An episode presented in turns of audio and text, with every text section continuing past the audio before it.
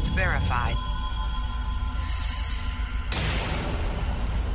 Priority 1 message from Starfleet coming in on secured channel.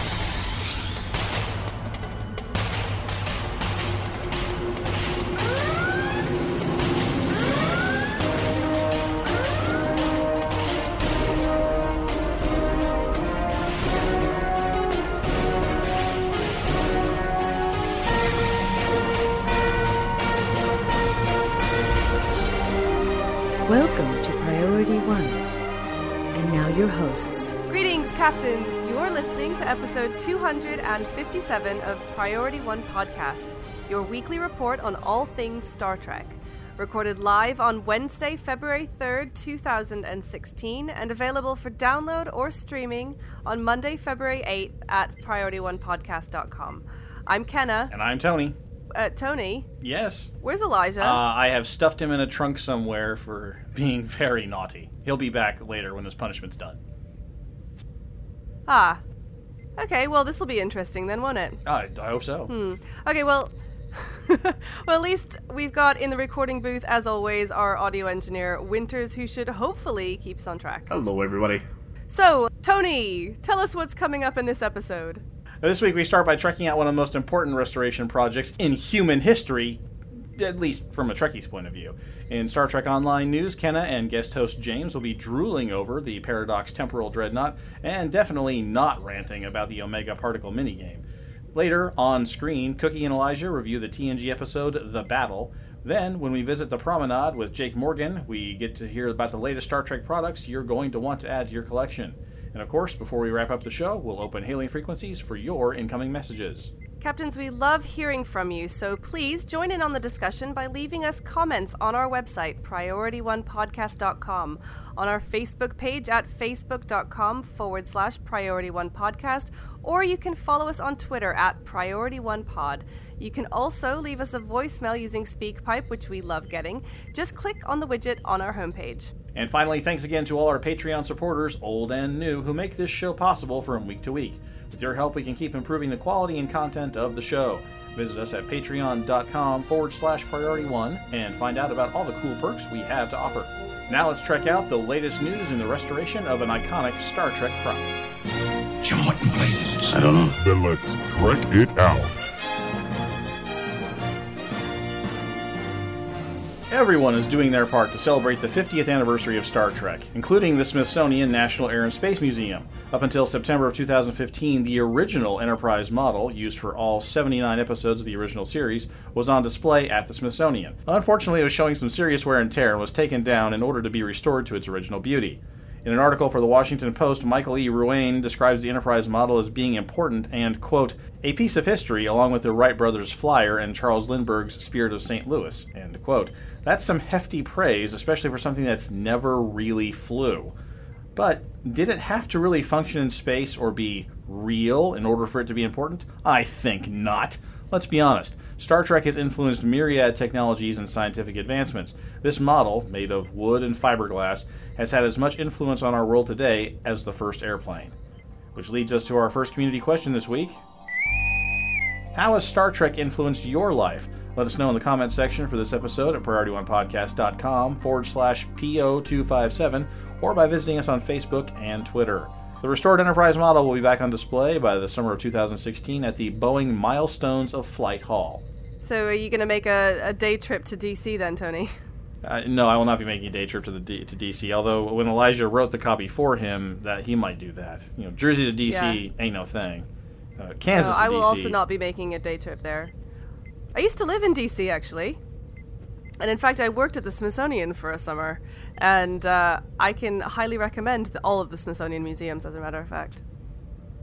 So, did you know that they actually have, um, they have got a, a cafe for employees down underneath the ground? And I remember we had to, uh, had to go through this sort of complicated network of tunnels in order to get to this little place that so- served amazing sandwiches. So, there you go.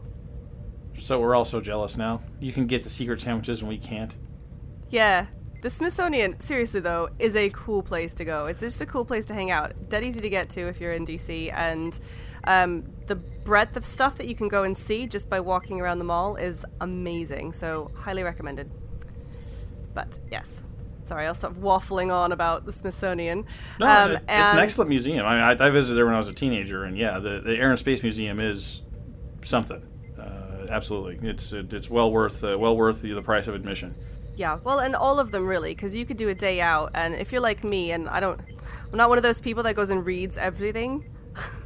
I don't go and read all the placards and take 400 million hours to go around a museum because yawn.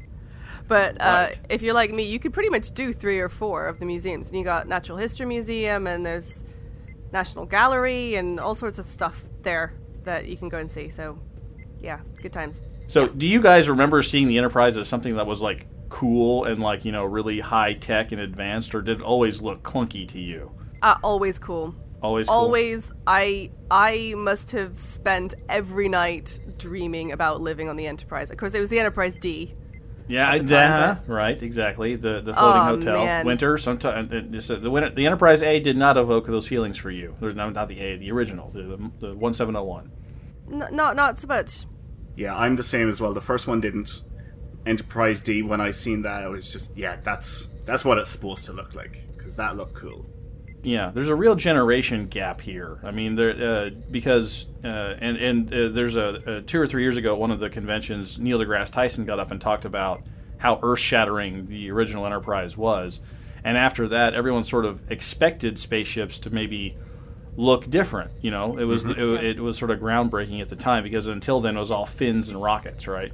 But this one was like maybe we have to like do some things other than fins and rockets to make spaceships go. You know, that was the first one that was in the in, the, in pop culture that you know, that looked like it might be really futuristic. Mm-hmm. But by the time the '80s rolled around, Star Trek: Next Generation, even that design sort of looked antiquated. So it, it but it, it's it, it, it'll be interesting to see what next thing they hang up in the Smithsonian next to the Enterprise. You know, you got the Wright brothers flyer, Starship Enterprise. What's going to hang next to it? Yeah, well it's a bit difficult now because anything else that is uh, purposely different is going to always re- feel a bit contrived isn't it because anything Yes. else that's different is going to feel like unless there's unless there's that good pseudoscience behind it that's bu- you know, plausible believable Yep. then you, you'll feel like it, they're just making it different for difference sake one of the things we talked about the last time I was on, or one of the last times I was on, was that the, in the show Bible, Roddenberry had sort of like said, well, you have to have warp engines, and the warp engines have to like see each other across the hull and have to like be above the saucer, and, and you know he had rules, right? He had he had pseudoscientific reasons for that. yeah So until we can get that museum piece restored, is there anything else we can do this summer, Kenna? Well, as a matter of fact, Tony, there is. So uh, last week, Elijah completely geeked out, which was, you know, a little embarrassing, but we'll let him have it, about the awesome celebrations happening in New York City this year in celebration for the 50th anniversary of Star Trek. So fortunately now, those of us who are across the pond who maybe can't get to New York City, we don't have to feel left out anymore.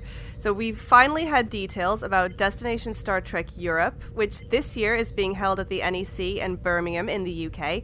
Now, William Shatner uh, sort of tweeted about this. It was meant to be announced on the 2nd of February, but he actually tweeted about it over the weekend, which was kind of funny, but uh, yeah, we enjoyed it. Anyway, he's headlining the event, and they're having additional appearances from Jonathan Frakes, Marina Sirtis, Terry Farrell, and even Christopher Lloyd, among others. Now, this is a three day event that's taking place on October 7th through the 9th, which gives it an extra day on the last one, which was back in 2014, and I was totally there.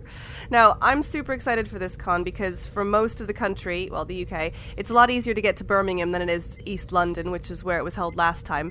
But I know that some international fans are bound to be a little disappointed because well, Birmingham's not a huge tourist attraction, and it's not that simple to get down to London if you were hoping to do some sightseeing. But as far as the con goes, it's bound to be a good one. Last time they were a bit swamped by the size of the Excel Centre, um, and while the Excel Centre is accessible to London, the NEC is actually much easier to get to if you're travelling by plane or by car. So, as far as what's going on, details are still pretty thin, but I'm sure we'll hear more about it soon. Last time, they had a full on reunion of the TNG cast and a replica TNG bridge as well. And they're also going to have the Filmwelt Costume and Prop Museum exhibiting, which has got a, a real dazzling display of various costumes, props, well, as you'd expect. Uh, and you can go and see them right up close. They're in glass cases, and you can go and have a tour around it, and it's totally free. Now, probably the best thing about this con is that the tickets are really affordable. A three day pass is only £49, but do be warned that literally everything costs extra. So that is a bit annoying if you want to get everything signed by everyone, because that's going to cost you. Uh, but then again, you might get lucky, like I was last time, and accidentally run into Michael Dorn, so who knows? And did he stop and sign something for you? Uh, no, I didn't realize who it was. Yeah. Until he's after Kinda, he's skinny and he's tall and he wears those glasses. oh, and he's incredibly handsome. He's like And the anti-Worf in real life. Yeah, totally. And I didn't even realize because I was so embarrassed about having nearly physically run into him. And I just thought, he's this beautiful man that I've just nearly run down. So you were just sort of embarrassed and sort of, you know, a little tongue-tied because you thought, oh, I I almost ran into this, you know, nice-looking guy. Yeah. He's like, oh, another Star Trek fan has recognized me and almost had an embarrassing wrong. It happens all the time. yeah, he's like, to- like, yeah, he would never remember it. Yeah. yeah. okay. Okay. But if he totally did, he should write into the show and, and, and say, hey, I remember you, because that was awesome. Operators are standing by, Mr. Dorn. Operators are standing by. The lines are open. Lines are open. Feel free to call in. yeah, anytime. So, so yeah, it, it's the the experience that you're, you're describing here is much like the Las Vegas convention. If you know, if you want a signature from these guys, you're going to pay for a ticket. Uh, Yeah. If you want to, don't bring in your own headshots and your own stuff because they have their rules about what's at least in at Las Vegas anyway. They, Yeah. they have their own rules about what they will actually or they're allowed to sign contractually. You know, it's, it's a, you know, I mean, and I'm not going to begrudge the guys. This is kind of what something they do to make a living these days, and that's fine with me. But it just seems it's it's very controlled, uh, at least on stateside. Um, that whole process. So, but it's cool to see them. I'd imagine it would be the same here as well. Yeah, well, I went. I went in 2014, and it cost an arm and a leg. But then I was completely desperate to go because it it really was a full TNG cast reunion, and I paid for like the premium seats to see the the talk at the end, and that was great because it was William Shatner um, emceeing, and it was like the whole TNG cast, and totally totally worth it. But it did you know it, it is it is a slightly misleading that the tickets are quite cheap but actually to do anything you have to pay again um, so just watch out for that but I, and I wasn't sure if that was the case in other cons because this is the only one that I've been to um, Yeah, I, But it sounds some of it the talks and things you can you know you can get the preferred seating, but some of them um, you know you can get the cheap seats, the nosebleed section. You know those are Yeah. those are you know no additional charge. You know comes free Yeah. with the price of admission. Yay! You know you watch it on the jumbotron hanging from the ceiling. You don't can't you can't actually make them out on the stage. See little stick figures off in the distance. You know oh, oh the bald one that's got to be Patrick Stewart. No. That could be Michael Dorn. I can't tell from this distance. Well, the one thing that I am looking forward to is this time around, Jonathan Frakes is meant to come, and he was meant to come in 2014 and had to cancel at the last minute, and I was gutted because I'd paid to, to have my picture taken with him. Um, and then I ended up Oh. um, getting my picture ta taken with um, Gates McFadden instead. And But the sad thing is that I, this is how fangirl I am for Jonathan Frakes, which is really embarrassing. But I'd actually, I actually bought a copy of the graphic novel from Castle that he, when he did his guest appearance in Castle, that he took and had Castle Oh sign. yeah. Uh-huh. So I bought the graphic novel because you can Yeah, buy yeah. all the Castle graphic novels and stuff, right? So I actually have a copy of that sitting on my shelf, so that the next time I meet him, I can give him that to You could- sign oh. and, and and tell him that I'm his number one fan. Nice. That was a great bit. It was it was hilarious. That was a great show. Anyway, Yeah, that- I, I don't watch all the Castle episodes. I think I quit after about season two. You know, it, it, that's it's a great bit. Uh, that and and Castle frequently has all these kind of cameos. Uh, Yeah. that, of, of, of random uh, people, and that's that Jonathan Frakes bit was a great bit. But I think one person that kind of has kind of been overlooked in this discussion, Christopher Lloyd. I know. I mean, that guy, uh, you know, just I mean, he's he's had an amazing career, and only once was he in Star Trek. But I think he's really unsung. Like, Hmm. He helped define what Klingons are.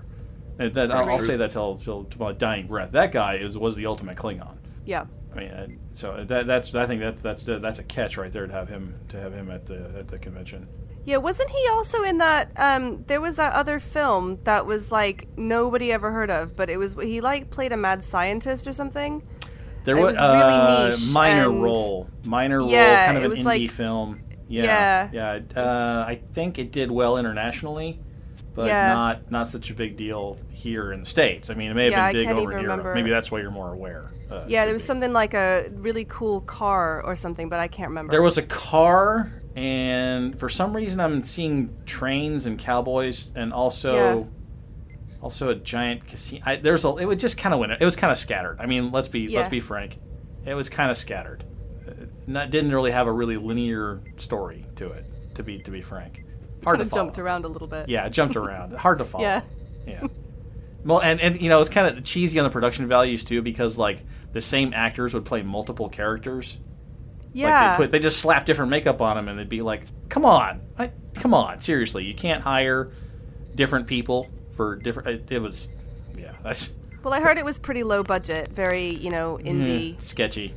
not big studio, you know, no name. Yeah, yeah, yeah, yeah. They, they try to beef it up, beef it up with like, uh, like with appearances by bands, like rock bands. But everyone Yeah. sort of saw through that as really kind of a, a cheap, you know, gimmick thing. So, yeah, yeah. But Christopher Lloyd in Star Trek, now there, there, a signature role, really. Yeah, absolutely. All right, now let's find out what happened this weekend. Star Trek Online. Computer status report. Status. Incoming message. I'm only in the mood for good news today. Well, Captains, this is the part of the show where James and I are going to bring you up to speed on the latest news about Star Trek Online. So, you may have noticed that there was one ship in the huge raft of ships that came out last week, which we sort of glossed over. Now, that was mostly because we didn't want to just shove it in there with all the other information that came out, and we wanted to give it its own piece because, frankly, a lot of people are excited about it. It's the Tier 6 Paradox class Temporal Dreadnought. Now, this is a ship that is only available through the Lobi store for a whopping 900 Lobi. That means it will be out of reach for most players since that is the equivalent of more than 200 lockboxes, nearly a billion energy credits, or about 28,000 Zen. Now, I don't quite know what that is in real world money, but it's pushing $300. Now, that said, it's no surprise that this ship is on many players' wish lists now.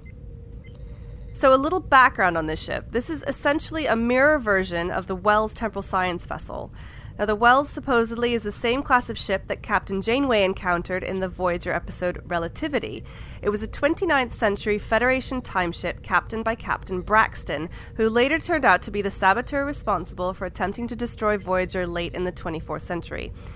Now, as you might expect from a mirror vessel, the Paradox Temporal Dreadnought combines the temporal power of its cousin, the Wells, with certain control effects typical of technology from the mirror universe. It's got good hull and shield stats, seven weapon slots, and it features both command and intel buff seating. It differs from its cousin in that there's a hangar bay as well, equipped with Aeon timeship pets, and of course, what will be of particular interest to many captains are the Universal Console and Starship Mastery trait. So, James, why don't you tell us about those? Thanks. So let's start with the console, the Temporal Rift Stabilizer. When activate, creates a Gravwell or Tychon Rift-like temporal anomaly. Well, several of them actually, which causes kinetic damage when an enemy is trapped within them. Additionally, it also provides a passive boost to turn rate and exotic damage even when it's not in use. If you're lucky enough to have this ship and a temporal science vessel and or a temporal destroyer, you'll be able to benefit from the console set bonuses, which can apply additional hold effects and reduce recharge times. Next, it's the Starship Mastery trait, which you'll unlock once you reach Tier 5 Mastery. Unstable Anomalies causes Gravwell and Tychon Rift to inflict heavy kinetic damage within a 5 kilometer area, effectively upgrading those abilities. Basically, what you're looking at is one of the most advanced science ships in the game.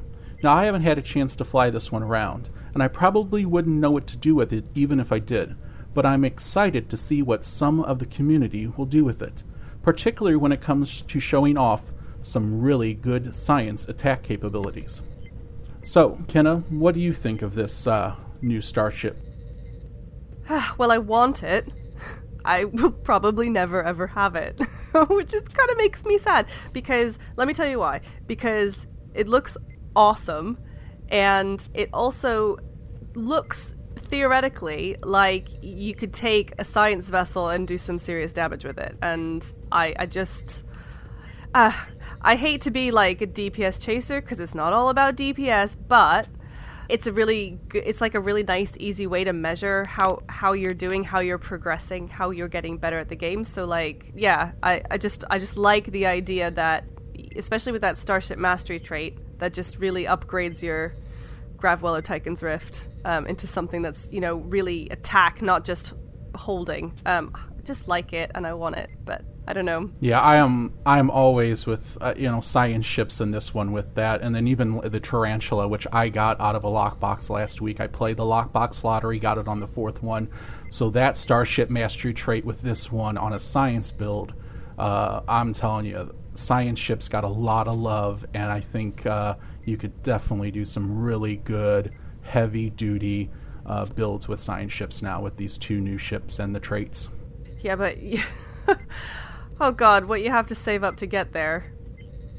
I know. It's a lot. It's it is and uh, yeah, it is about three hundred dollars worth uh, over here uh, across the pond in America for that ship, and uh, I know a lot of people will probably do the Lobi and uh, you you know also research and development boxes when they do the promotional weekends. You can get Lobi out of those, so uh, you'll have a di- couple. I think you'll have a couple different ways if you really want to do it and just don't want to go straight up lock boxes. So, uh, well, yeah, there's there's I'll- nothing in this game that you can't get free. I mean, that's that's one of the big draws that that one of the big things that I like about Star Trek Online that there literally is nothing that you can't get for free. Might take you a while, but you can you you can get it for free by shifting your currencies around. But you'd have to be really really determined or just really really space rich to begin with in order to in order to score yourself one of these. well, the Bank of Only is not sending me the ten thousand gold bricks of gold press platinum, so I don't know if I'll be getting it anytime soon myself. Yeah. What about you, Winters? just like you guys, I really like the ship. Um, it looks really badass.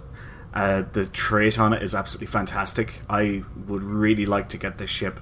Now, I actually do have the Lobi, but I would have to think long and hard about which character I would want to throw the ship onto um, before I'd actually make the, the purchase, because it is a lot of Lobi and unfortunately, it's one per character, so yeah, I, I re- as I said, I really like it. I just don't know if I'm going to make the plunge with it, or if I do, I'll have to think long and hard about it. There is one last thing that I would like to add about this ship. It's really pretty. Did I already say that? Because it's really pretty. I really like it.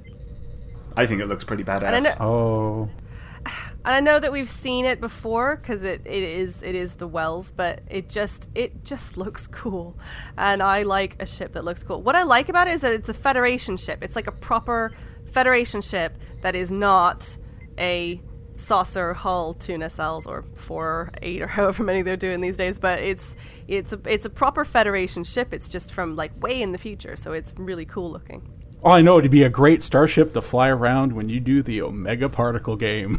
Do you know, James? That is a great segue. But seriously, though, we did the next thing we wanted to talk about really was the Omega Particle game because this minigame divides so many people, and I wanted to get the two of you around a table and discuss it because some people absolutely love it and think it's amazing, and some people don't. And I want to see where you guys stand, and I wanted to talk through some of the issues that, that people are encountering. So, I hate the Omega game. yeah, I do. I hate it. I uh, oh, the daily takes bloody forever, and it's hard to do on more than one character. Even on one character, it feels like a really hard slog to do it because you're just flying around for it forever. I hate it.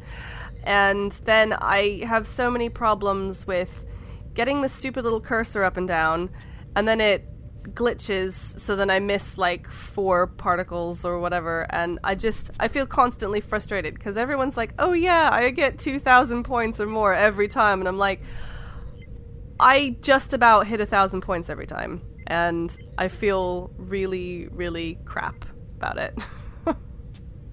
So that's my take on it anyway. What about you guys? I think that uh, it's a big improvement on last year. It's still a little buggy, but not nearly as bad as last year. There is a massive improvement upon last year because I remember the ordeal that it was last year when the Omega minigame first came out, and it was an absolute nightmare. It has improved dramatically, but it's still not 100%. Sometimes when I'm doing it, it uh, skips out. I can be getting like a, a line of four omega uh, particles all on the same line, and every now and then it will just skip past like four or five of them, and I don't get credit for them, even though I didn't have to move the cursor at all. Also, one of the other bugs that I've noticed is again, this is one from last year, but it's not happening quite as often, but still a little bit. Is that other people can interfere with my minigame and cut it off midstream so that is still an issue that people are having. It is uh, not nearly as bad as last year, but it is still there. It is happening, and that's happened to me quite a few times.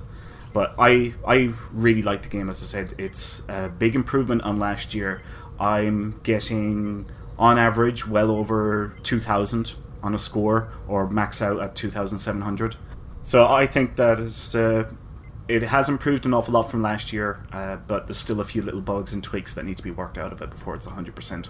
Yeah, Winters, I agree. I agree with you on it. Uh, I agree with you, Winters, as far as the bugginess. It uh, was last year terrible. I hated it last year. I couldn't stand it. I wanted to just rip it out of the computer and throw it away. And this year I've ran it and it's it is remarkably a lot better and my score has gone up. I'm averaging, you know, minimum, you know, 15 1600 points and that's not even really like sitting there trying really hard. So um, it, it, has it has become a lot better. I, en- I, I enjoy it more. No, I'm not all into wanting to probably sit for eight hours grinding out on this because it just gets a little repetitive, repetitive, repetitive. Uh, I would probably have to be listening to some very loud music to be able to get through that, or my next door neighbor playing his drums.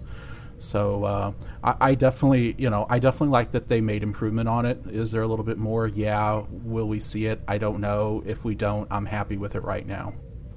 Okay, so I wanted to talk about this because both of you guys are doing significantly better at this minigame than I am. Tell me how you play it, like if you have any secret tips or anything like that.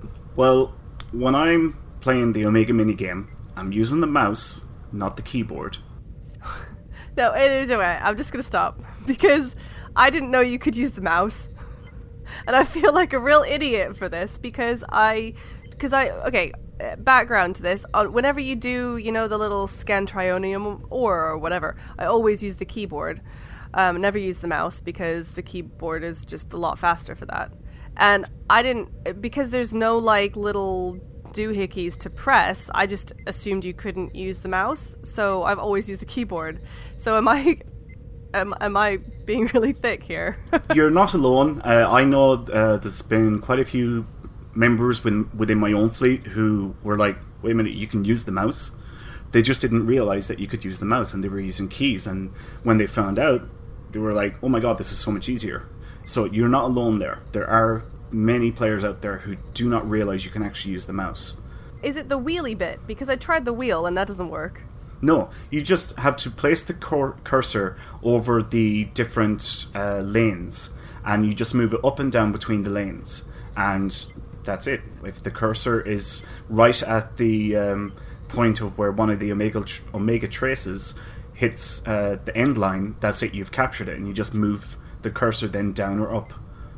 You don't move it left or right, it just goes up or down. Simple as that. Oh, dude, I'm gonna try that next time. That sounds so much easier than trying to trying to get those three little taps in to get to move it up three lines when you're like towards the end when it's going really fast. It's like impossible and so frustrating. I'm using the mouse, and uh, when when I'm doing it, I uh, as it's counting down three, two, one, I kind of move the mouse up to the very top line and down to the bottom line, and I find a happy medium so that my arm is, or my you know hand wrist action isn't stretching too much in either one direction. I find the happy medium, and that way then I can just you know very easily move up and down between the four lanes, and I. As I said before, I'm getting on average 2,000 per score, if not 2,700. Yeah, and that's going to make a big difference to what you get out of it, isn't it? Yes. If you get, I know, 2300, you get uh, three sliver, uh, three traces and one sliver, and on occasion, uh, between twenty three hundred score or twenty seven hundred score, you may get a shard or a fragment. That only comes every now and then. It's not a guaranteed certainty, but uh, between that ballpark, there is a chance of getting uh, either a shard or fragment uh, as a bonus. One of the things that I also do, and I'm, I'm like Winners, I kind of set it up, you know, move it up and down. I also, you know, if I need to, I will adjust the DPI on my mouse so that, uh, you know, if it seems to be a little slow, sluggish, I can, you know, increase that, increase the speed. Uh, so that might be some other tips and tricks for the players out there to kind of take a look at to uh, you know increase their score and get more out of the game and actually enjoy it. God, you guys are like Omega minigame power users. I'm so impressed right now. Well, th- there's only one little tip that I actually heard from another one of the, the guys in the Priority 1 fleet, which is about uh, basically how to set yourself up for farming, um, which was a really good idea and has helped me to, to farm a lot. Because before, I was literally flying my ship around, trying to find all the different places and then flying around a lot. I've actually now set up uh, three of my alts that I'm not playing normal missions on, one of each, and a ground location with a male in a different color. So I just cycle between them because you know sometimes they just despawn and then you, you can't find anymore. So I've got got one guy on Drozana, one guy on Bajor, and one guy on somewhere else. Can't remember.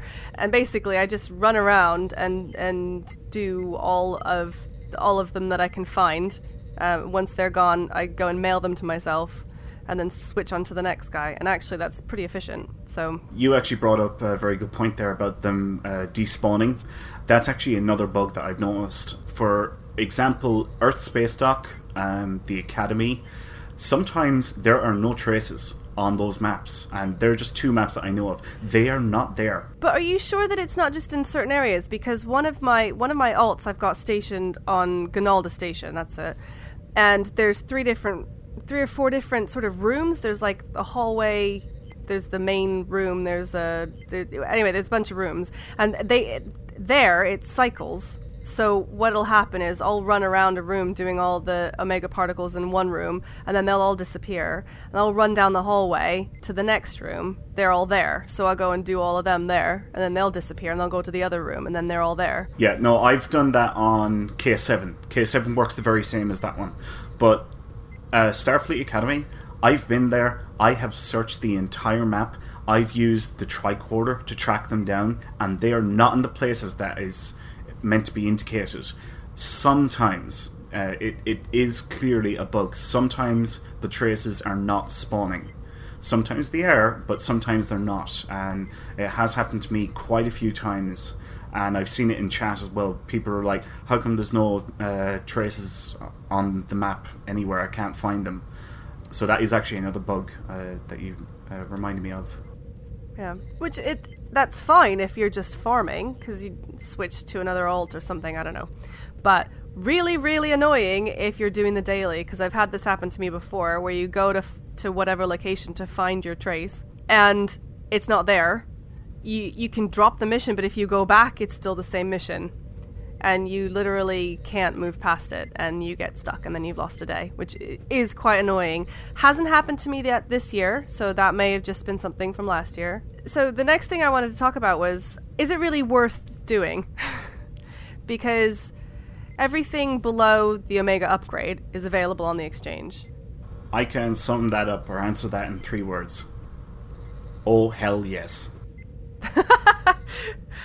Ditto. Okay, I'll take your word for it. I'm kind of like, I'm pretty lazy. I don't like grinding stuff. I don't like farming stuff. I can't be bothered.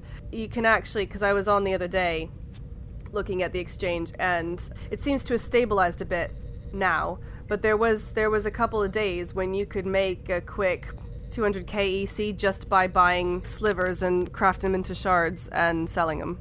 And I, I did. I made a couple million that way it seems to have stabilized now, so everything's sort of back into its sort of correct ratios. But uh, for a while, it was like that, and I just kind of wonder, you know, towards the end of the of the event, am I going to be better off actually just hoarding all of my traces, and then selling them at the end for people who need extras to get their upgrades?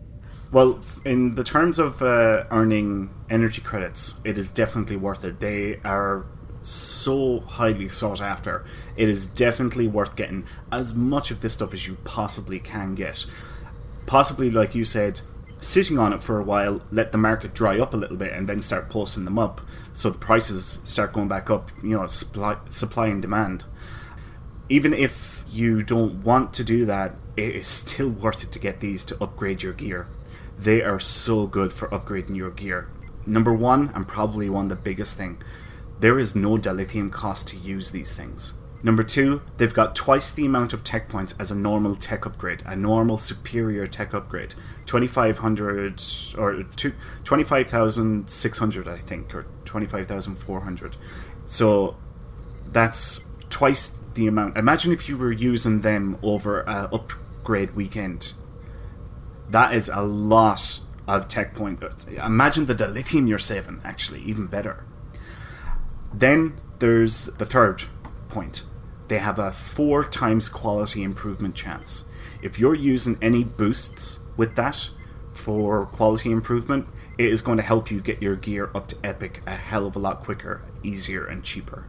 Yeah, what you really want to do is uh, farm everything you can and get your upgrades and then sit on them until upgrade weekend, don't you? Mm-hmm. Really? Yep. I totally get that point. But is it really worth it? if you are in the process of, of leveling up your gear, then yes. Where I'm at with my main toon, everything's at Mark 14. Is it going to make that much difference getting it all to gold? You could probably see a 10, 10%, maybe pushing 20% increase in your damage output. Just by going from uh, ultra rare to gold. Yeah, like if, if you're taking, uh, let's say, a tactical ship with five fleet tactical consoles, you know, each one of those consoles is boosting every weapon by five times whatever the upgraded amount. Plus, then you have all your weapons that are upgraded and have a slightly higher DPS. So, yeah, I'd say you'd probably see an extra 10% damage increase from bringing all your gear up to epic. Not needed. It is by no means needed in order to play the game, but if a lot of people like to get their gear to the max level and have really good gear, you know, it's it's worth it. I do just, I really wish that the Omega upgrades were available on the exchange, or, well, I wish that I could sell them on the exchange because there are, I think there, are, for me, there are a lot more things that I would rather have if I had a, if I, if I could exchange them for energy credits, I would because there's other things that I would buy first besides upgrades. Well, in a way, you can. You can just upgrade everything to what's the final one? Fragments, and you can sell the fragments. You can farm the hell out of this and bring them all your traces up to fragment level, and uh, then sell them. Maybe I'll do that because I'm saving up for quite a few things that basically cost energy credits, uh, or they cost, or they're in the Lobi store. Um, in which case, because I don't tend to put in Zen for lockbox keys, I tend to basically buy them off the exchange, which is really bad and probably contributing to the fact that they're four and a half million EC each. But you know, I think for now I'm just going to keep on farming when I can. It's just a shame because you know, this comes on to my last question, which was, is it fun? My problem is I have limited time to log into the game. I mean, you know, I'm lucky on average if I get an hour a night, and I've got a couple of alts, and I'm trying to do some story content. I kind of feel because it does take a while, and I, I kind of feel like it's taking away. I feel guilty for playing story content because I should be farming, and I don't. I don't like that feeling. Yeah there, there's a level there is a level of fun with it you know uh, even if it's just personal you're wanting to have a high score beat your best or if you've got a group of friends you know in your fleet or whatnot you all can you know on the high score. But it does again as i said it gets a little repetitive after a while. So if you've got something else that you can do you know if i again pop music watch netflix or something while you're doing it it probably goes a lot easier and you get through it and you just you know time flies when you're having fun and uh, you probably do need something else going on while you're doing this Yeah, I've uh, I've actually been doing the very same thing. I've you know put on the TV or whatever, or you know might be involved in a conversation with fleetmates or whatever, uh, because it does become nine mind-numbingly boring after a while. So I'll do it for a little bit, and then I'll take a break and I'll do something else, and then I'll come back to it because if I I've actually found this if I try and do like an hour or two hours of farming this stuff, I end up missing an awful lot of them, and I my scores go down really really low because my, my concentration is just gone after an hour or two hours of doing it because it's become so mind-numbingly boring. It seems to me like that, like this minigame. The, the other thing that I don't like about it is it seems like it's contributing to lag, and I don't like to talk about lag because you know it's very different for everybody. But for the last sort of week and a half or so that this has been going on, it's I, I've had a lot of problems, and I know there was a DDoS attack, but it is is it contributing to the lag because so many people are farming all the time? I don't know if the Omega minigame is contributing to it. Um, I don't know enough about how the inner workings of it work. Like you said, I know that there has been several DDoS attacks on the Neverwinter server, which is also the same server for STO, and that certainly will be causing problems. I would be very curious to find out what Cryptic is doing to address DDoS attacks that's what I would be very, very interested to find out. What are they actually doing? What does it mean when they say they're investigating? Yeah, but what can you do? There has got to be some sort of security software, even if it's. And there's obviously no way that they'd ever tell us this, but when they say investigating, you know, does that mean they're tracking down an IP address and they're going to the feds and saying this person is DDoSing our servers and it's costing us money and, you know, players are getting annoyed. You know, I I'd like to think that that's what's going on. Because the guy that's actually doing these DDoS attacks, he's tweeting about it when he's doing it. He's not hiding himself one bit. Oh, it's so annoying. Do you know, I last weekend I actually recorded a very lengthy video, which is quite hilarious. Which I'm, I think I'm, I'm, I'm thinking about putting some Benny Hill music on the background and uploading it to my YouTube channel because it's uh, comical. I spent about five minutes trying to get from one end of Veranak colony to the other. I, every time I'd go around a corner, I'd get transported back around the corner, and it was like that was driving me crazy. But I don't know. I I kind of attribute it to. I kind of attributed it to generally the, the, the higher traffic because of the anniversary event and also because of this Omega thing going on. And maybe that's colored it in my mind. Good. Well, it was a good discussion anyway, and that actually brings us to this week's community question. What's your take on the Omega Particle minigame? Uh, are you a power grinder, or would you just as soon they skip it? Again this week, in an effort to bring you some of the news and comments from PWE and Cryptic that aren't officially announced on the blogs, here's the latest comments pulled from the Twitterverse. Morgan at Laughing Trendy tweeted, Dear Abby, my coworker is a lizard man. What to do? Well, Morgan, uh, first of all, uh, my name's Kenna, not Abby, but I can tell you this. Uh, what you need to do is transform yourself into a lizard woman, and then you can have lizard babies because everyone loves lizard babies. So, XOXO, love me. Thomas Marrone at cryptic underscore TTC wrote, Soon, trademark. Yeah, see, he's been hinting about this. I don't know what this is. Apparently, it's exciting and apparently it's coming soon. TM. Thomas Marrone's done uh, UI design, hasn't he? Yes. We we think of him as uh, ship design, but huh. Yeah, I think it was just last year that he got into that, but could be another ship. It could be another ship. Who knows? It, it could be the Odyssey. Could be that Tier Six Odyssey that we we know has been kind of vaguely hinted at in the blogs. That's what it could be. Yeah. Hey Thomas, tweet me. Let me let me know what's going on. Let's check in with Cookie and Elijah and find out what's on screen. On screen. Hello, Captains. I'm Cookie. And I'm Elijah. And this week we're reviewing The Battle, written by Herbert J. Wright and Larry Forrester, and directed by Rob Bowman. This episode first aired November 16, 1987. The Enterprise is ordered by Starfleet to rendezvous with a Ferengi ship in the Xendi Sabu star system. But something smells fishy when DaiMon Bok gifts to Picard the derelict USS Stargazer, Picard's first ship as captain. Captain, I sense considerable deception on Bok's part and danger. Here are some fun facts. A rare Brent Spiner blooper from this episode exists on the Blu ray Season 1 disc set, where Data walks through the Stargazer Bridge and reads the dedication plaque in the voice of Jimmy Stewart, then adding, USS Stargazer. Well, for God's sakes, Mary, they built this thing in Bedford Falls. I call it a rare blooper because it's very hard to find Brent Spiner bloopers. Director Rob Bowman commented on filming the flashback scenes aboard the Stargazer, quote, It was just Patrick on stage, and when I shot first unit, I put a little compass, a degree meter, on the camera and got vertical, horizontal, and lateral degrees, height of the camera, lens, and so on.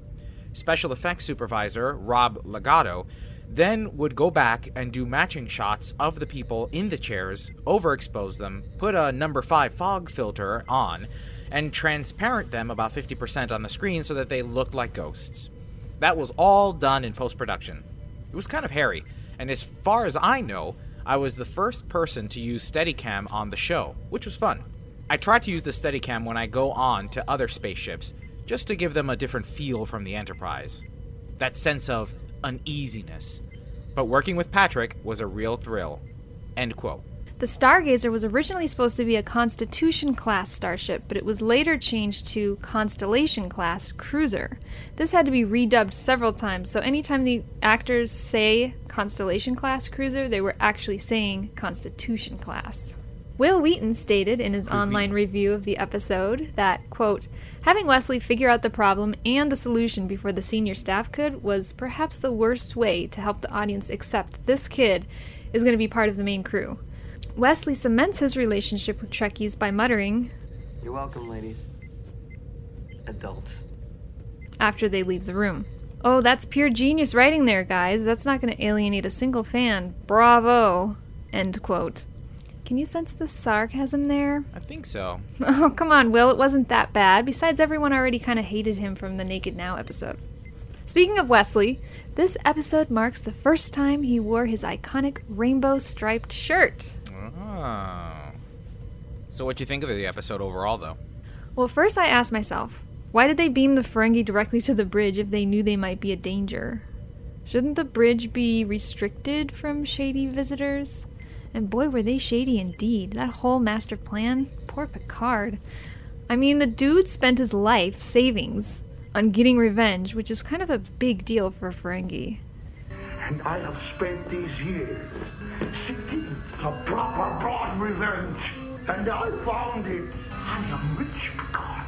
Yet two of these cost me the profits of an entire life. Granted, Picard did kill his son, but it was in self defense. What did the guy expect him to do?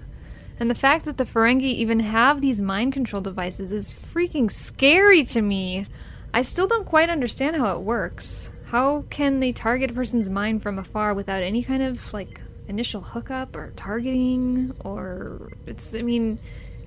They only focus on the one product. How come they don't focus on other people? It doesn't affect anybody else around them, just that one person? I don't get it. I don't, that part confuses me. But of course, our little genius prodigy Wesley was pretty much the one who figured it out and saved him. We should keep a count of how many times Wesley saves the day and how many times Data does, because I bet it would be pretty close. I have No, a- because Wesley gets booted later on in the series. But yeah, I have a feeling Data would win anyway because he saves saves people all the time. Uh, I was impressed with the Ferengi first officer Kazago. He didn't seem to be involved with the deception and was honest when he was asked questions about it, and then later removed his captain or DaiMon from command. Although he said it was just because his actions were unprofitable. We do not wish to become involved in what has become clearly a Federation matter. You should also know that DaiMon Bok no longer commands this vessel. His first officer has confined him for engaging in this unprofitable adventure. Good luck, First Officer Riker. But I would like to think that there was more to it than that. So this was the first glimmer of good that we've seen so far from a Ferengi. Yay, I'll take it.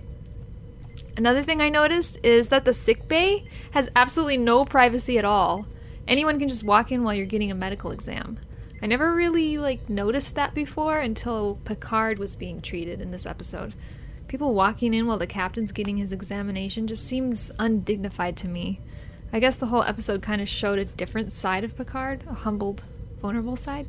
That's a really good point, actually, because that even starts with the original series. The beds are just next to each other, and there's no there's no curtain. Like, yeah, I would not hospital, want that. Mm-mm, no way. and you know, if, God forbid you have to visit the hospital and or the emergency room. if you're sharing a room with somebody, there's usually a curtain that you pull and it, you know separates you. But no, not in. Oh, you know who does have it? The Enterprise in Enterprise, the NX-01. Oh, really? They have little, yeah, they have little curtains. So it, something ap- after that time changed. I don't know. They all stopped All the later ones. They were like, oh, if I have to turn my head and cough in front of you, okay, that's fine. Now you can walk in on that. oh man. So what did you think of the episode? So it's funny because just last week I was talking about how much of an ass Picard seems to be in these early episodes, and here we are with a dedicated Picard episode. And you're right, there is a, a, a sense of vulnerability, and yet he's still quite stubborn. And stubbornness is not a typical character trait I would associate with him. Damned headache. A what? Headache, headache. Surely you know what a headache is. Of course. But I don't often encounter them. I see nothing physically wrong, but I want to run some additional scans in sickbay. Doctor, all I've got is. Is an order to report to sickbay. From the only person aboard this ship who can give you an order. So this is very much a lore episode in that it establishes some interesting backstory for Picard. We find out that he previously commanded the Stargazer and lost that ship in a firefight with a Ferengi. We also learn about the Picard maneuver. I uh, improvised. With the enemy vessel coming in for the kill, I ordered a sensor bearing, and when it came into the return arc, You performed what Starfleet textbooks now refer to as the Picard maneuver. Well, I did what any good helmsman would have done. I dropped into high warp, stopped right off the enemy vessel's bow, fired with everything I had. And blowing into maximum warp speed, you appeared for an instant to be in two places at once. And our attacker fired on the wrong one. Now, regarding the whole mind device thing, you're right. It's a wonky plot device. Another weak part of the plot was the crew's concern with the Stargazer's computer logs. I mean, it's nice that Data pulled some technical tricks to verify the forgery, but did no one else on the bridge of the Stargazer survive? Was there really a concern that Picard might get court martialed or something, or was lying about the encounter? Moving on from that, at least we learn that Ferengi are more than just little monkey people, but that they too feel loss and grieve. I have been waiting a long nine years for this, Picard. I don't know what you're talking about. Can you not remember the crime you committed against my very blood? You murdered my only son. Your son? He was commander of the ship you destroyed on his first voyage as DaiMon. What was cool about this episode were the special effects. The little skirmish between the Enterprise and the Stargazer was satisfying, and so was the use of the steady cam and the ghostly figures, although those ghostly figures looked mighty calm for reenacting a starship battle with fire and smoke and explosions. I know. I noticed that. I was like, nobody's worried. They're just, just kind of sitting there, relaxed. Just chill. They're all just chill. Yeah. So, what's the big takeaway from this episode? Is it that revenge is often unsatisfying? That a captain must rely on his crew during his most trying times? I don't know. Probably both. Now, what was your favorite quote from the episode? When Riker is trying to talk to the Ferengi first officer, Kazago, and he says, Just one question. As you humans say, I'm all ears. I don't know, I liked that character, and I like that he has a sense of humor. What about you? So it's hilarious how often Worf gets shut down and or made to feel stupid. It And is. so my favorite little clip is when they're narrowing down what might be transmitting this rogue signal, and Tasha turns to Worf. You transferred some of his belongings from the Stargazer? Yes, including a fairly heavy chest. Go take a look. Fast. She totally gives him a look like, "You idiot! You didn't bother to check the contents before bringing it on board." and Worf just stands there like, "I, I sorry." Poor Worf, yeah. That happens a lot to him. So that brings us to our community question. Should the Enterprise have tracked down the Ferengi vessel and taken DaiMon Bok into custody after having saved Picard? Also, I have a side question, a Starfleet question for all our die-hard Trekkies. When abandoning ship, isn't it important to make sure that it's going to be obliterated in order to avoid it falling into the wrong hands? Isn't it like procedure to maybe issue a self-destruct command or something? I, don't- I don't know. That's true. They never tried to look for it again, and Right. it's kind of floating around. Maybe after this episode, they made it a policy. Maybe. Who knows? I'm Who sure knows? that after a lot of these first episodes, they started making a lot of policies because Picard was just like, Let's just visit a planet that doesn't even have warp capabilities yet, and then get into a fight with their god. Well, that wraps it up for this week's on screen review for Star Trek The Next Generation The Battle. Now let's visit the promenade with Jake Morgan and find out what Star Trek goodies we might want to add to our collection.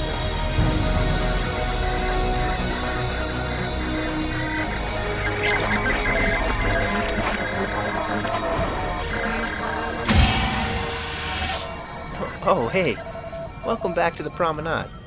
Sorry about the mess. Please excuse the commotion. New York Toy Fair is coming.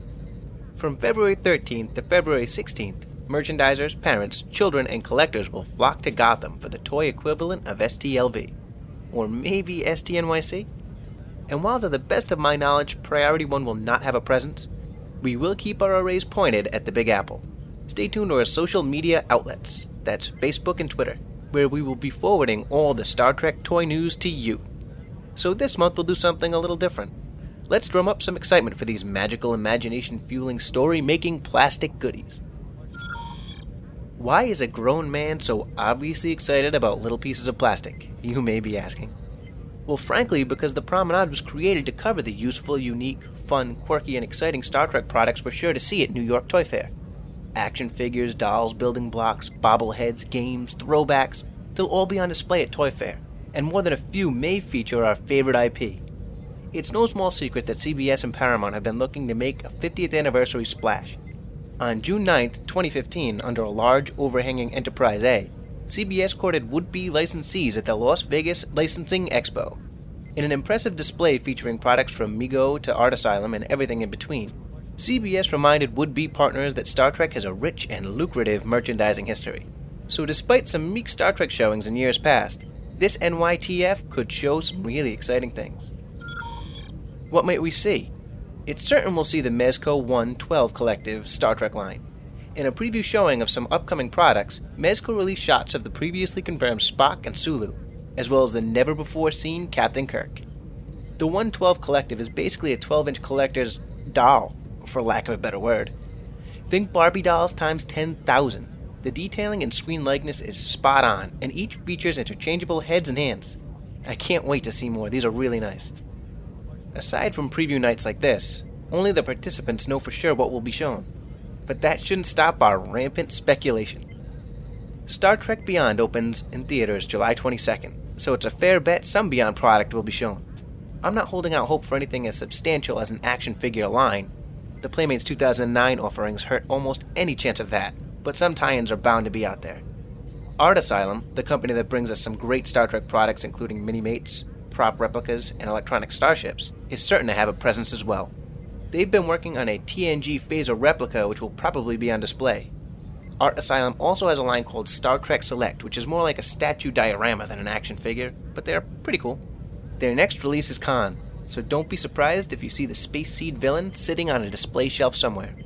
Round out the probable additions with the electronic NX01 and NCC 1701 and the super fun retro clothing action figures, which are basically recreations of the classic 7 inch 70s action figures and playsets. And Art Asylum may have the biggest Star Trek presence out there. But maybe not.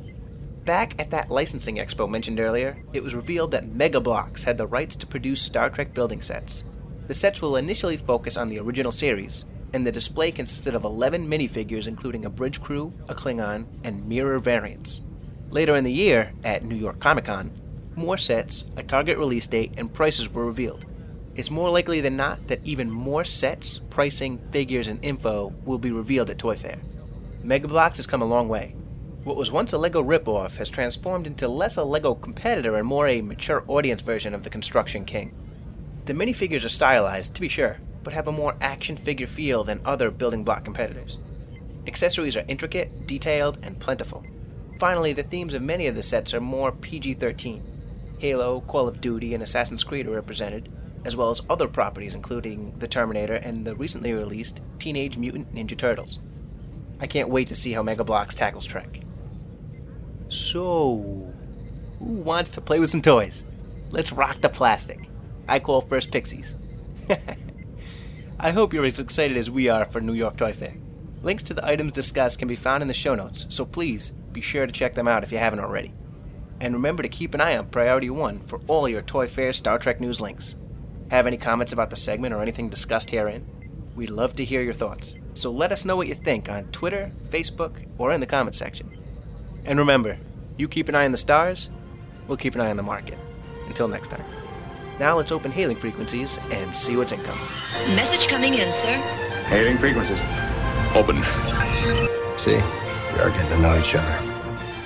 Well, Captains, this is the part of the show where we open hailing frequencies and see what's incoming. Chris Keene posted on our Facebook wall. So uh, Chris has decided, after some hemming and hawing, to uh, head for Star Trek Las Vegas for the 50th anniversary, and he's very excited about it, or was until he found out there was also going to be a New York convention. He'd always wanted to visit New York, and it's actually probably logistically an easier place for somebody traveling internationally to get around with public transportation. And there's lots more things to see and do besides just Star Trek. So he's a little bit miffed. And then Elijah goes and sings the praises of the New York convention and strongly indicates that Priority One will have a presence there. As a as a member of the team, which is uh, manages uh, Priority One Productions, I can state to you clearly and firmly that uh, we will attempt to have uh, presence at both the Star Trek Las Vegas convention and the New York convention. Nothing is set in stone yet. Uh, we have uh, the beginnings of plans. Uh, not to say we have actual plans yet, but the beginnings of plans. And if at all possible, we're going to try to be at both. Uh, which personnel wind up covering which events at which times, too early to say. But uh, we hope to see fans of Priority One podcast at both places. So if if, uh, as Mr. Keene was just was disappointed, perhaps Priority One not being there, maybe Elijah won't be there. But uh, Priority One is certainly going to try to make both conventions happen. Well, I think that Chris raises a good point, actually. I think there will be a number of people who have shelled out quite a lot of money to get to STLV when actually they would have been happy with New York. And I think there will be some people who are disappointed that they didn't know about New York before STLV kind of because it kind of opened and it was a real bun fight to get your tickets and yeah. Speaking personally we kind of touched on this with the whole uh, destination london thing destination uh, star trek destination. You know there's a lot of ways those conventions rip you off. A lot of ways and you'll be amazed at how clever they are about it. One of the ways that the star trek las vegas situation evolved is that everybody knows going into it it's going to be huge and so they advertise up front this is going to be huge book early book often and then you, do and then all of a sudden you're locked in and all of a sudden you no longer have the choice to do it. It's it's kind of a i mean it's sort of an age old dirty trick that that you know hey it's going to be a huge event and you better order it soon or before supplies run out kind of kind of what happened here and I, and to be brutally honest with you we were we we were caught up in it too you know uh, we were there at the convention. They were passing out little sheets saying, "You better hurry up and get a booth quick uh, before they're gone." So, you know, it, we we feel your pain, Mr. Keene. We feel your pain, but we are going to still try to, if at all possible, make both make an appearance uh, and be present at both of those conventions. Yeah, and the the flip side, of course, to this is that if you were somebody who wasn't sure about your availability or wasn't sure about what your plans were going to be, and you waited and you missed your chance with STLV I think it's fair to say that you will have plenty of other choices to visit other Star Trek cons around the country sometime this year. I think there will, unlike last year where there was practically nothing, I think you'll have plenty of opportunities uh, to, to go and see something that you want to this year. So I think that, on the flip side, is a very good thing. So, yeah, hope to see you there. So Jay Galloway also posted on PriorityOnePodcast.com I have confirmed my tickets for Star Trek Las Vegas, so I will be there with my fellow fleetmates of Fleet 31. Now, with that said, perhaps you can answer the question I posted to you on Facebook. Are you going to Star Trek Las Vegas to represent Priority One? Well, I have to refer you, Jay, to the previous answer, and we are going to try and have presence at as many of the conventions as we can, as many of the events as we can. Yeah, given Elijah's physical location, it's there's a strong probability that he'll be at the New York one. We don't know if he'll be able to make it to the Las Vegas one, but he might because you know he's he's an active guy. He likes to do this sort of stuff. So, well, well I mean, it's still early. Plans are still being made, uh, and we don't know yet. Uh, so, you know, keep it tuned here. and of course he's he's out this week conveniently, so you know I'm here holding the bag for him. So, but we'll we'll we'll we'll make those plans, and when we have them made, we will certainly let you guys know. Charles Alpini posted on Facebook and says, "A little thing: Starfleet Academy in Ottawa doesn't leave in June; it stays until September. I can't wait." I really hope somebody in the UK does Starfleet Academy because I want to go to Starfleet Academy too. So bad. You don't know how much of my childhood was taken up with me daydreaming about going to Starfleet Academy. Did you have a Starfleet Academy Trapper Keeper? I, I didn't. No, no, I didn't. No, I went to space camp, which was awesome, and that was kind of my little slice of. I just kind of pretended like it was Starfleet Academy, I guess. But um, yeah, that would just be cool. It's about the best you could do here on Earth right now. Yeah, and you guys should totally be jealous because it was amazing. But you can actually go now. You can go as an adult. It- It's back now. It was away for a while, but it's back. You can go in Hun- Huntsville, Alabama. Can I fit? Do they? Can I fit into the tiny kid-sized space shuttle? Do you think? Uh, I don't know. The the coolest thing I remember about Space Camp is that they actually like the, all of the the housing for it was in these cool like spacey pods. I remember the wallpaper, which is weird, but it was all sort of like bumpy gray, and they were all sort of these round rooms with the bunk beds, and it was all very space age and cool. It was amazing. I think the takeaway from this show is is that Kenna remembers sandwiches and wallpaper. it's it's those Yeah. details. Yeah, it's weird things that you remember though. Small Yoda commented on PriorityOnePodcast.com. I quite enjoyed the new featured episode. I like that we finally got to learn more about the temporal accords as it was something referenced in Enterprise but not explained in detail. Spoiler alert, I didn't see Noye's treachery coming. He even had the same goal as Annorax did. He wanted to force time to give him back his wife. The ending felt like something that could rival the best of both worlds. I'm looking forward to part two, and I'm interested to learn more about the role that the Sphere Builders played in all of this. I really did like this uh, new episode myself, and uh, first of all, the uh, the assembly hall was absolutely well done. I, I do agree with Small Yoda. It does rival Best of World, Both Worlds. I'm even kind of humming the uh, music at the end and there. Dun dun dun dun dun dun dun dun. So uh, I, I really did like the episode, and I am looking forward to uh, part two of it. I don't know. I, what I think is really interesting is I like hearing from other people who didn't see it coming because, well, like I mentioned last week, because I theorized all the stuff that would happen, and so I did see it coming, and therefore it was a little bit of a disappointment. But but it's great to hear from people who didn't, and kind of get their reaction and their enthusiasm of it. So thanks for writing in, Small Yoda. Also on the forum post for this episode, Shadow one seven six six wrote. New episode was good, setting looked awesome, and story is okay but a little predictable. I agree with you there. Anniversary event is a lag fest. Multiple attempts to log on, then lag everywhere. Seriously, this is the sixth year. All the mini games were there last year, and the lag is unbelievable. A bit disappointing as I like the Omega minigame and don't remember it being that bad last year. Now, I, I disagree with that because I think the lag was worse last year. Oh, last year was unplayable. But yeah, the, the- it, it still is a little. It's it's difficult. It's especially because the, so many people like you guys do love the Omega minigame. You want to kind of draw people in, and actually, all the publicity is kind of people complaining about the lag, which is a shame. Chio Yumiki wrote on PriorityOnePodcast.com Hey P1, great to have everyone back. As for what I thought of the anniversary's featured episode, I loved it. I can honestly say I didn't see most of it coming because I brushed the protagonist off.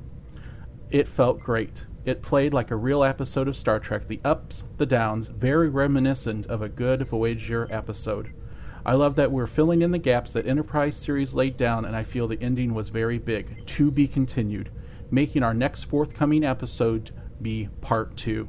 I especially love the ending sequence, although I wish that, spoiler alert, we had fallen out of warp and back to normal space graphic wise. But overall, it was fantastic. I give it 10 nerve tonics out of, damn it, Cookie, stop drinking my rating system. And our final community question for last week was about our on screen segment. What do you think about Picard's diplomacy in Justice, and did he even use diplomacy? So Sean Newboy answered, It was typical of the first couple seasons. The UFP is always right. Those rebels attacked our people, crushed them for the new culture. Those rebels appealed to us, and the other side was rude. Let them crush the new culture we just met. highly entertaining episode. We love hearing from you, so leave us a voicemail by clicking on the SpeakPipe widget on our homepage, and that's in addition to our Facebook page at facebook.com forward slash Priority One Podcast, our Twitter page at Priority One Pod, and of course, you can always leave us a comment on our website, PriorityOnePodcast.com. Well, that wraps up episode 257 of Priority One Podcast. We'd like to send a special thanks to our Patreon supporters Navy Boats Lou, Stephen Humphrey, and Rarva. But before we go, here's a reminder of this week's community questions. How has Star Trek influenced your life? What's your take on the Omega Particle minigame on Star Trek Online? Are you a power grinder, or would you just as soon they skip it? And finally, from our on screen review of The Battle, should the Enterprise have tracked down the Ferengi vessel and taken DaiMon Bok into custody after saving Picard? Captains, you know we love hearing from you. Submit your responses for our community question in the comment section on our website. You can also leave a comment on our Facebook page at facebook.com forward slash priority one podcast or tweet us via at priority one pod. You can even leave us a voicemail via SpeakPipe. Just click on the widget on our homepage at priorityonepodcast.com. Be sure not to miss a thing from the world of Star Trek. Catch our episodes every Monday morning by pointing your podcast catchers to feeds.priorityonepodcast.com. And if you're listening to us via iTunes, please leave us a review. More importantly, help spread the word about the show. Now that we're covering all things Star Trek, be sure to retweet and share our posts. Invite your fellow Trekkies. It's your support that keeps us going. Don't forget to tune in to Priority One Productions' Guard Frequency podcast at guardfrequency.com. I hear it's pretty cool. Covering the world of space sims, including Star Citizen, Elite Dangerous, Descent Underground, and many, many more. If you like this show, then listening to Guard Frequency is the logical choice. Thanks to our graphic artists, Romulan Ale and Jason Smith, and if you enjoy our comics, the creator of our comic series, Jonathan Towery, can be commissioned at johntowery.com. Thanks to all our bloggers and their managing editor, L, to the writer of our skits, Jake Morgan, to our video editor, Jerry Tillman, and to consultant Midnight Shadow 7 of Hollow Holosuite Media for supporting the show. Thanks to our audio team led by Michael McDonald with assistance from Brandon Parker, Jake Morgan, Asmaria Day Post, and James Calvin. Thanks to the composer of our theme music, Chris Watts. Thanks to our syndication partners, Subspace Radio and Trek Radio. And most importantly, a big thanks to you, the Star Trek community, and our listeners, because without your ongoing support, none of this would be possible. Red Alert! Ready weapons. Engage. Transfer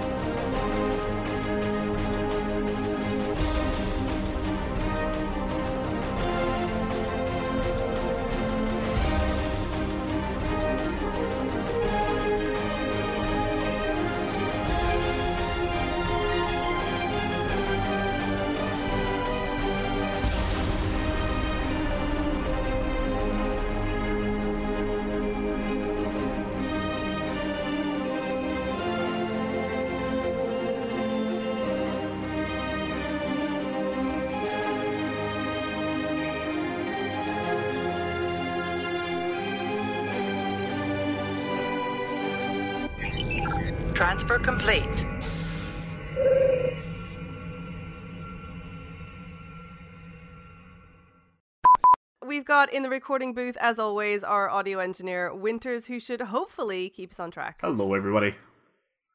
Is that what you do here? What? Is that what Winters does here? Keeps things on track? He kind of, he's like the secondary, secondary whip cracker. Oh, okay. I'm very lenient. So, a lot Dude, you guys are missing my joke. You're ruining it. Unfortunately, it was showing some serious wear and tear and was taken down in order to be. St- Oh dear.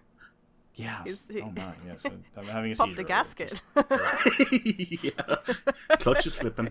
beep beep. Unfortunately, shh, sorry. I'm sorry. doing art here. You gotta, Seriously. well, you know, you gotta let that art out. You know, you don't want to be, right, you do. don't want to be holding in. Better out than don't in. be hold that, holding that art in for too long, Tony. You know, there's the show, 'Cause there's the post production show, right? And then there's the unaudited, unedited raw show. Yeah. And then there's the stuff we don't even let go on the chat, you know, on the live show, okay? This, that was a category three joke, what you just made right there. So. Sorry. Go on. We want to hear. We want. We want to hear your art. Unfortunately, it was showing some serious wear and tear and was taken down in order to be sh- to be God. See, mm. shh. But uh, if you're like me, you could pretty much do three or four of the museums. And you got Natural History Museum, and there's National Gallery, and all sorts of stuff there that you can go and see. So, yeah, good times. Who's eating crisps? All right, and so your packet of crisps is now fully emptied, and you're ready to throw it away. warp engines, and the warp engines have to like see each other across the hull and have to like be above the saucer, and, and you know he had rules, right? He had he had pseudoscientific reasons for that, Yeah. and and we ate chips on the Star Trek set, and we we munched them and crunched them so that we could hear it on on the TeamSpeak recording, and that's what we did in the '60s with the Enterprise. Yeah. What the hell is going on over there? Winters. we can. Everyone can hear you eating. I'm tired. you, they're so nice. All right, all right, two can play that Carry game. on. Diet Mountain Dew, baby. Oh yeah. So when you have to drive home, Yeah, that's right. I better I better ease off. Dude. better ease off the Diet Mountain Dew. Diet Mountain Dew simultaneously says I'm a badass and I'm a dad at the same time. it's like it's like I'm like hard and like cool with down with the kids. I'm a but badass, but I'm watching sugar my figure. intake. Next, it's the Starship Mastery trait, which you'll unlock once you reach Tier 5 Mastery. Unstable anomalies causes Gravwell and Tyken's Rift to inflict heavy kinetic damage within a 5 kilometer area. Affecting. James. Yes. You're going to have to back up. Anomalies came out a little bit funky. I was actually practicing that for about five minutes on that one. so, an- anomalies. I love it. I love it. It's like Anomalies are so aluminum. much cuter than normal anomalies. It's like aluminum. yeah, it's like it, it- it's it's aluminium.